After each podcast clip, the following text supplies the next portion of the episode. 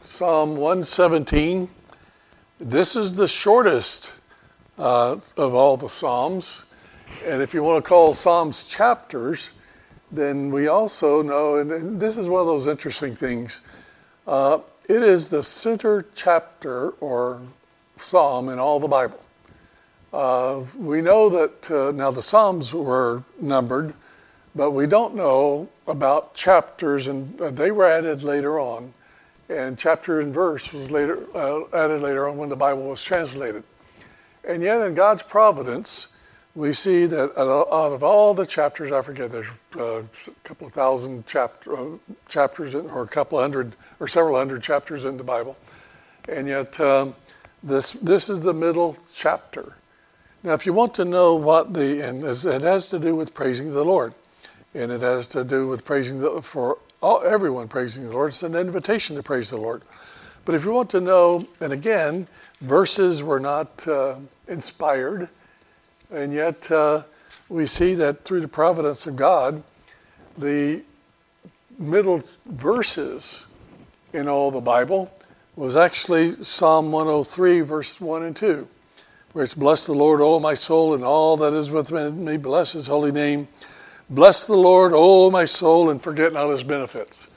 And so we see that whether uh, providential or, well, we know everything's providential, but, it, but um, um, whether by design, our design or not, we see that uh, the center piece of all the scripture is praising the Lord.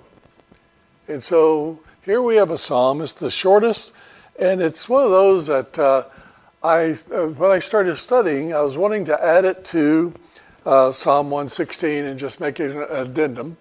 But then I was wanting to add it to 118 and just make it a prelude. And yet, it, you can't do that because it stands on its own. It is a, um, it is a chapter or it is a psalm that uh, has a special purpose. And that purpose, again, is uh, the praise of the Lord. And the invitation is to not just to the Jew, but to the whole world. And the reason we say that is because remember, this would have been the fifth of the six Psalms that were sung during Passover or during the Passover meal. And the Lord singing this psalm, and of course, we know that in Mark, um, Matthew, and Mark, it tells us in chapter 26, verse 30 of Matthew, and Mark 14, 26, that um, uh, that they sang a song. And this was one of the songs that they would have sung during that Passover meal, those six Psalms from 113 to 118, uh, having to do with uh, praising the Lord, His greatness, His, the history of delivering the people, His superiority over idols. And of course, now we see uh, toward the end, the last two Psalms have to do with the purpose of the Lord, and of course, or the the praise of the Lord to a whole to the whole world. For God so loved the world that he gave his only begotten Son. So it's very significant that the Lord sang this psalm the, that, the night before he died for the whole world. For God so loved the world that he gave it came into the world uh, came into the, uh, that God gave for God so loved the world that he gave his only begotten Son that whosoever believeth on him should not perish but have everlasting life. And so we see, of course, that uh, our Lord is giving the gospel invitation here. Uh, whosoever will may come. And of course, uh, this was opening it up. The Passover was distinctively uh, Jewish or for Jewish families. And yet, the Lord had promised uh, Abraham back in Genesis chapter 20, and we see there's only two verses. And the first verse is a call to praise. And we see all you Gentiles, first of all, that's kind of interesting because this was, if this is sung during the Passover, then it's sung and it's an example or it is a message to the Gentiles that you could come and join us in our praise for the Lord. Now, of course, we know going into the temple and all that, they had their rules about who, who could go in and so forth, and the Gentiles being excluded from certain things. But uh, as far as the gospel invitation, it was to the whole world.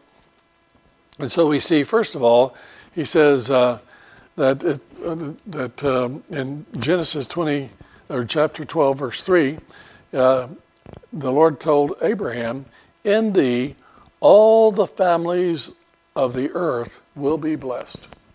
And of course, we know that the Jew has been a blessing to all the world, but specifically, the Lord uh, came to die for all the families of the world. And so that's our gospel message to a lost and dying world. And that's our message. The Spirit and the bride say, Come. And that was God's design for Israel. They were to be the oracles of God in the Old Testament or in the Old Testament age. And as a result of that, uh, the message was to go out from, uh, from the Jew to the Gentile. Now, did that happen? Yes, we know that many Gentiles were saved. Um, what, can you think of one man that led 6,000 Gentiles to the Lord? Or 60, was it 6,000, 60,000? The people in Nineveh. Okay, I've got, I'm drawing a blank there as far as the zeros are concerned, but uh, I think it was 6,000. But uh, there again, he preached to Gentiles, and did they get saved? We know that they did. And we know that there were several other people, Ruth the Moabitess, and uh, there were several and other people that were mentioned, uh, Uriah the Hittite, others that were believers in the Lord Jesus Christ, or especially in the God of Israel anyway, in the Old Testament, and they were saved. They were part of the congregation. And Ruth, uh, the Moabitess, and uh, others.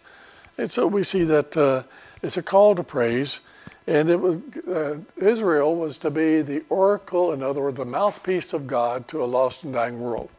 And we're going through Isaiah now, and Isaiah, that gospel invitation, is you know, yes, ma'am. Sixty thousand. I was thinking that six thousand sounds too little. It's about sixty thousand, and so we see that um, that uh, the Lord now uh, has uh, is given that gospel invitation, and the oracle was the, the Jew.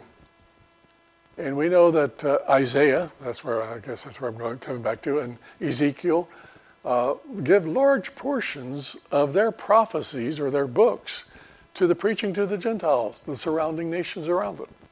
And they were preaching to them and condemning them, and yet saying, Whosoever will may be saved. And so we see that uh, the prophets preach to the world. Who is the oracle to the world today? Who's God's oracle today? The church. The Spirit and the bride say, that's the oracle, come. So we are the oracle of God. We are the mouthpiece of God to a lost and dying world. That is why we, we might address politics or we might talk about social issues but if we get away from the Word of God, the preaching of the Word is to them that perish foolishness. But to us that are saved, it's the power of God. So we don't want to get distracted from the Word of God. Now, we might preach on issues at times, but it's got to come from the Word of God. And so uh, I could tell, and many times I've told you that I'll tell you my opinion. And like Sunday morning, I told you my opinion. Well, my, my opinion was I have no foggy idea. So sometimes that's my opinion. But uh, there again, uh, know, the, the Word of God is, when God says it and it's concrete, there's no variable. And so we see that uh, here we have the gospel invitation and the Passover.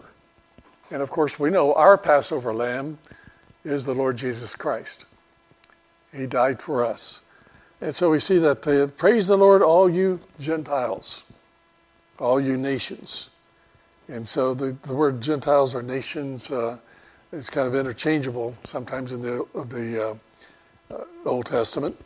And so we see that uh, he says, now on the eve of the crucifixion, he sang this song. So he knew what he was doing.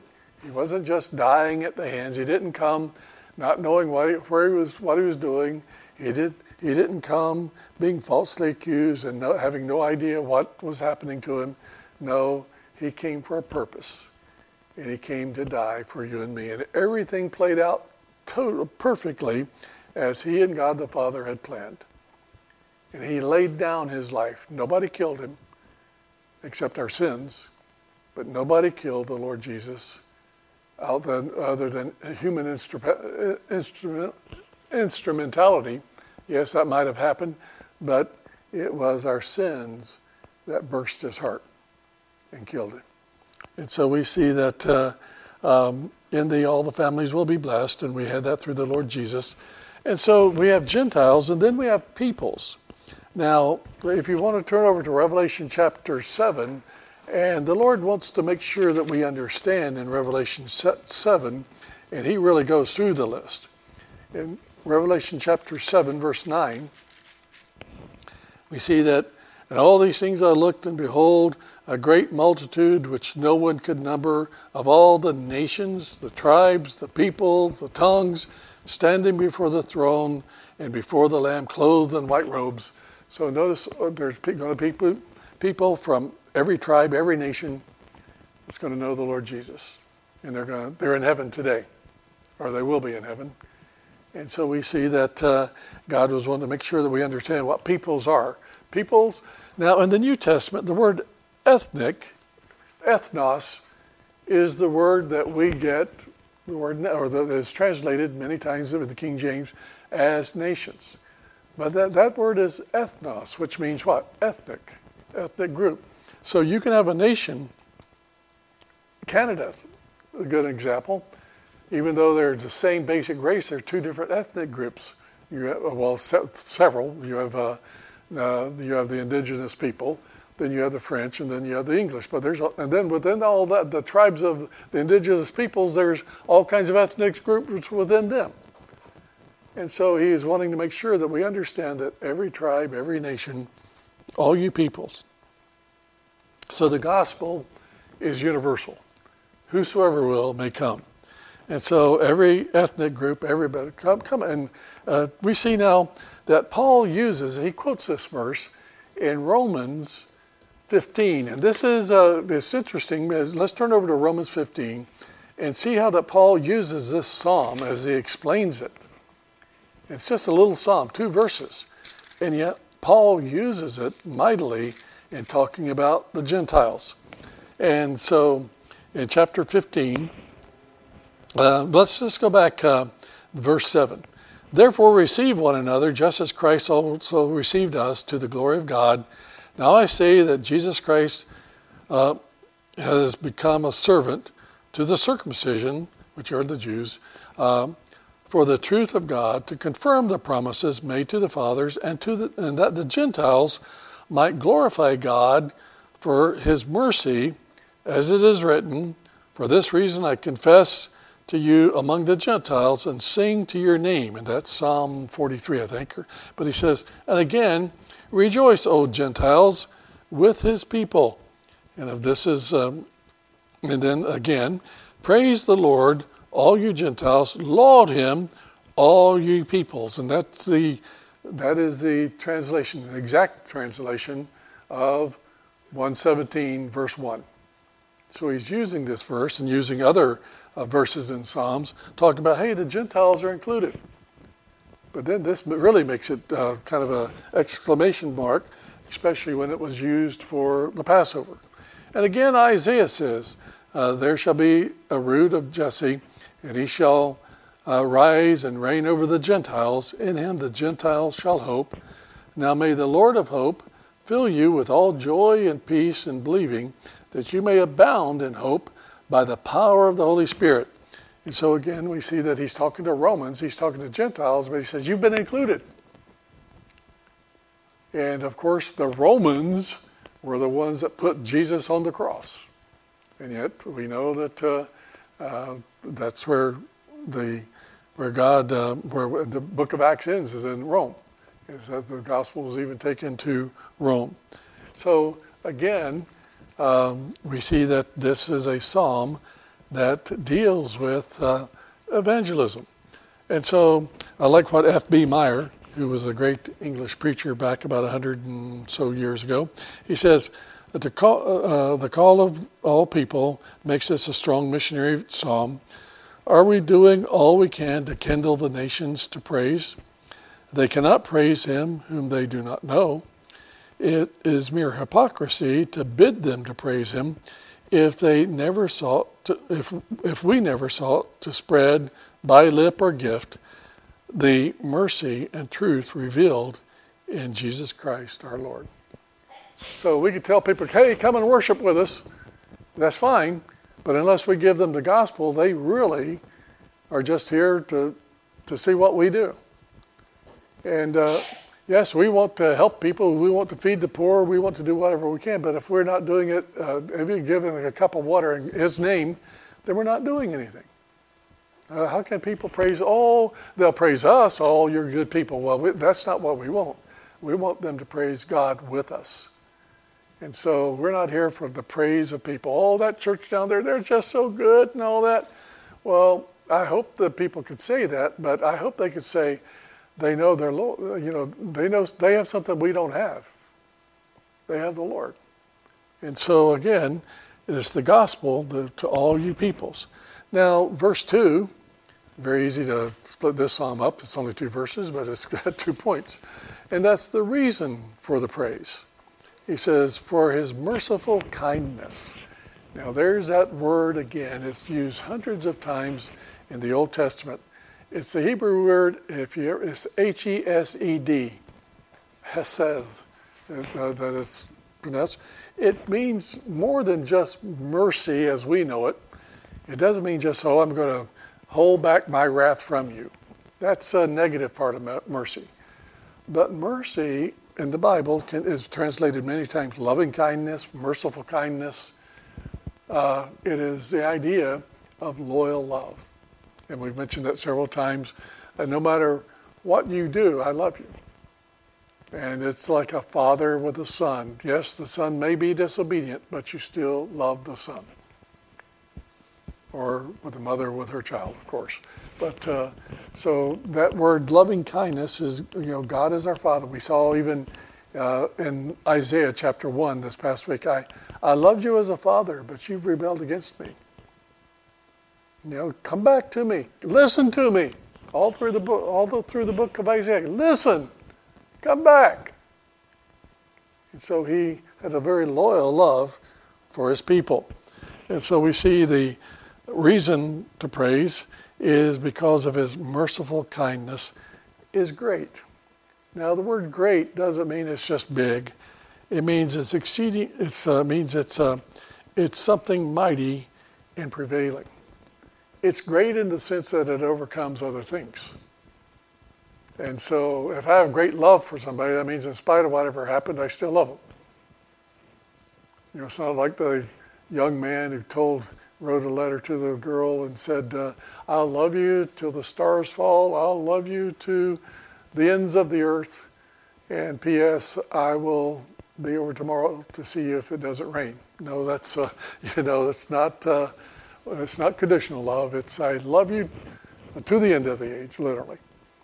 And so again, we see that uh, it's it's prevailing. And Adam Clarke, an old boy, an old Puritan uh, uh, commentator, says it prevails over sin, Satan, death, and hell. That's the idea of great. It prevails. It prevails over Satan. It prevails over sin, and even death and hell. So his love is great, greater than anything we can know. And so, uh, so we see his merciful, his, his, merciful kindness is great.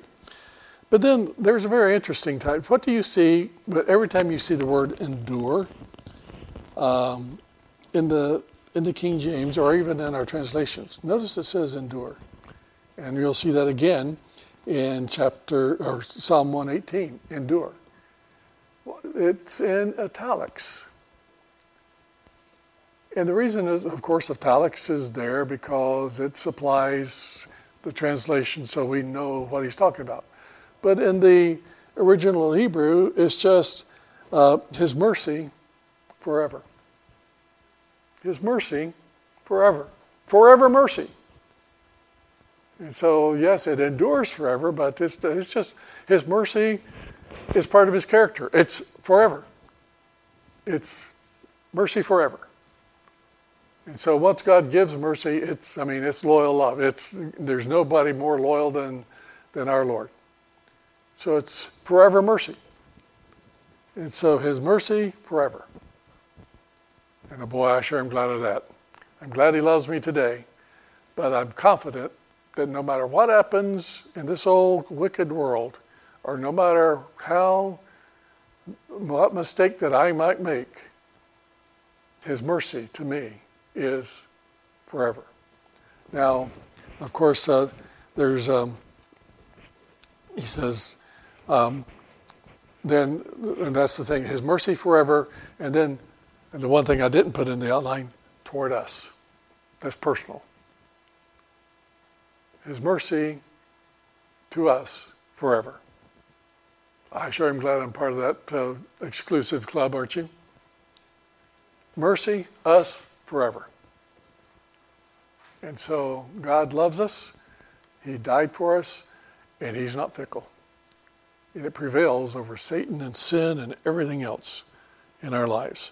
So His mercy is great, and it's forever, and it's eternal. It never stops, there's no gap in it, and it never ends. And so, is, and of course, we know that, uh, notice he says that, um, and the truth of the Lord endures forever. Now, the truth, of course, who is truth? It's not what is truth, it's who is truth. And who is truth? I am the way, the truth, the life. No man comes to the Father but by me. John 14, 6. Truth is reality. Truth is what's real. We're living in a fan, fantasizing world today. Uh, if I imagine that I am a whatever, then I can be it. No, I am what I am by the grace of God. Now, of course, I want to imagine that I could do great things for God, and I want to say that if He's for me, who's against me, and I can do all things through Christ. But in the end, you know, I can't say, uh, just imagine it and it becomes real. No, my whole heart can imagine something. I'm so glad that many things that I imagine, God didn't give me. and so, uh, again, uh, we see that truth, I mean, is reality. And of course, the farther that people get away from the truth, the more fant- how, how they live in fantasy. Their, you know, their foolish hearts are darkened and they become vain in their imaginations. Romans chapter 1. And so, truth is reality. And so he says, his truth uh, and the, the, truth, the truth of the Lord endures forever. So his mercy and truth endure forever. And so, and of course, we are set apart. If you believe in the Lord Jesus Christ, then you've been sanctified. You have been set apart as His holy people. And what does He say in John 17 17? Sanctify them through thy truth that set them apart. Thy word is truth. So, how do we know about our Lord who endures forever and uh, loves us forever? The more we know about the Word of God, the more we know about the Lord. And of course, the more we experience the Word of God and live the Word of God, and it, and it becomes part of us, then the more that He, that we see who God really is. And so Christianity is not a system of works. Christianity is a relationship with a living, true God. It's a relationship. And he tells me he wants me to love him with all my heart, mind, soul, and strength. And uh, that I'm going to love my neighbor as myself. And that, that uh, my goal, as Paul says in 2 uh, Corinthians 10.4, that, uh, that the weapons of my warfare are not carnal, but mighty through God to the pulling down of strongholds, casting down imaginations and every high thing that exalted itself against the knowledge of God. So I want everything in my thought life that exalts itself or gets in the way of my knowledge of God to be done away with. And to bring into captivity every thought to the obedience of Christ. I wish I could say that I was even halfway there. Anybody halfway there?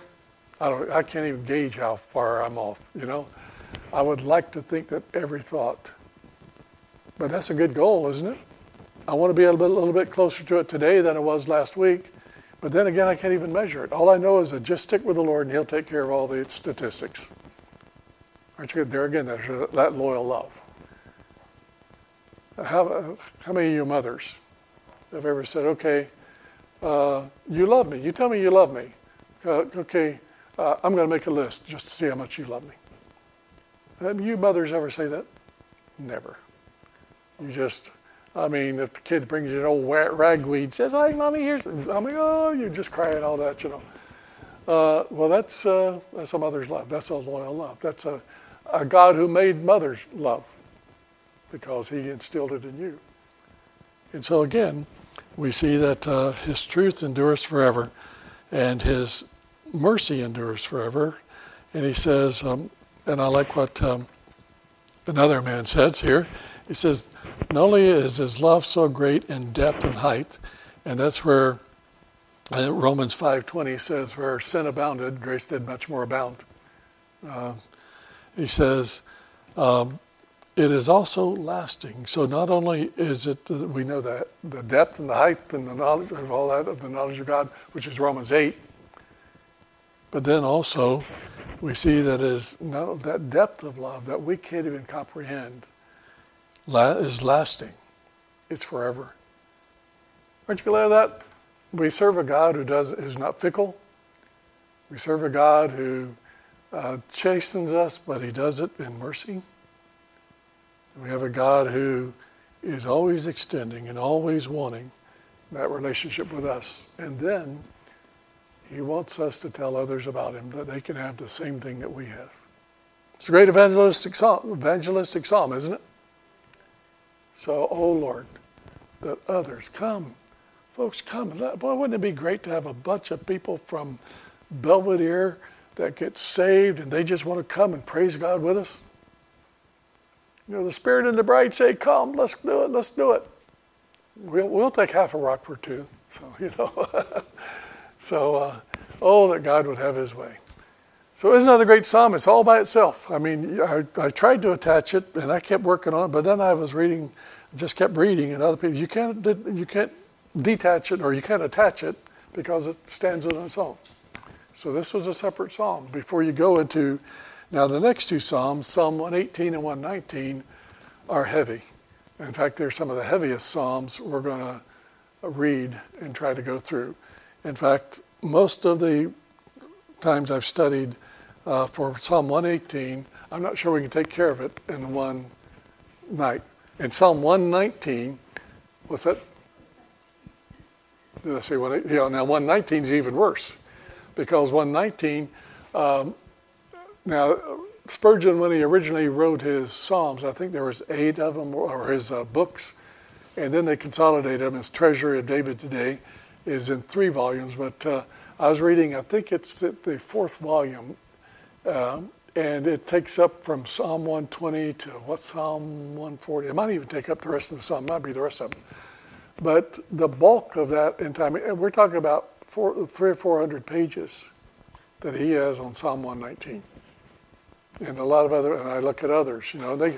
So we're not going to be able to cover all of Psalm 119, and we're not going to be able to cover, I don't think, Psalm 118 one because those are two very important psalms. Now Psalm 118 will be the end of the uh, the Hallel, uh, the Hallelujah psalms that are sung at uh, Passover, but uh, it really carries a big wallop because there's so much in there. The stone, the one thing I saw today that you might read, look at uh, Psalm 119, 118, and you'll see that the stone that the builders rejected. But when Peter uses it in preaching to uh, the, uh, Pentecost, he says, the stones that you builders rejected. It's kind of interesting, just some of those little things that, you, that, I, that you'll catch. And that's one bad thing about or trying to study the Bible. Every time you think you know it all, or you think you got it all down, then you, oh, why didn't I include that? Or why didn't I include it? But uh, there's all kinds of uh, the depth of the riches of the, both of the wisdom and knowledge of God. You'll just never, his ways past finding out. And yet, uh, he says, come and try to find out as much as you can. So, okay. Any questions or anything that anybody might have that would like to talk to us tonight? Let's praise God together and let's pray that God will give us open, make us the oracles of God, that we will have that open door of utterance that other people will be praising the Lord with it. Wouldn't it be good uh, this time, two or three months from now, and you could look across the aisle or even down the pew from where you are? Oh, there's that person. They're here praising the Lord because of me or because of what God did through me. Wouldn't that be good? Let's pray that God will use us.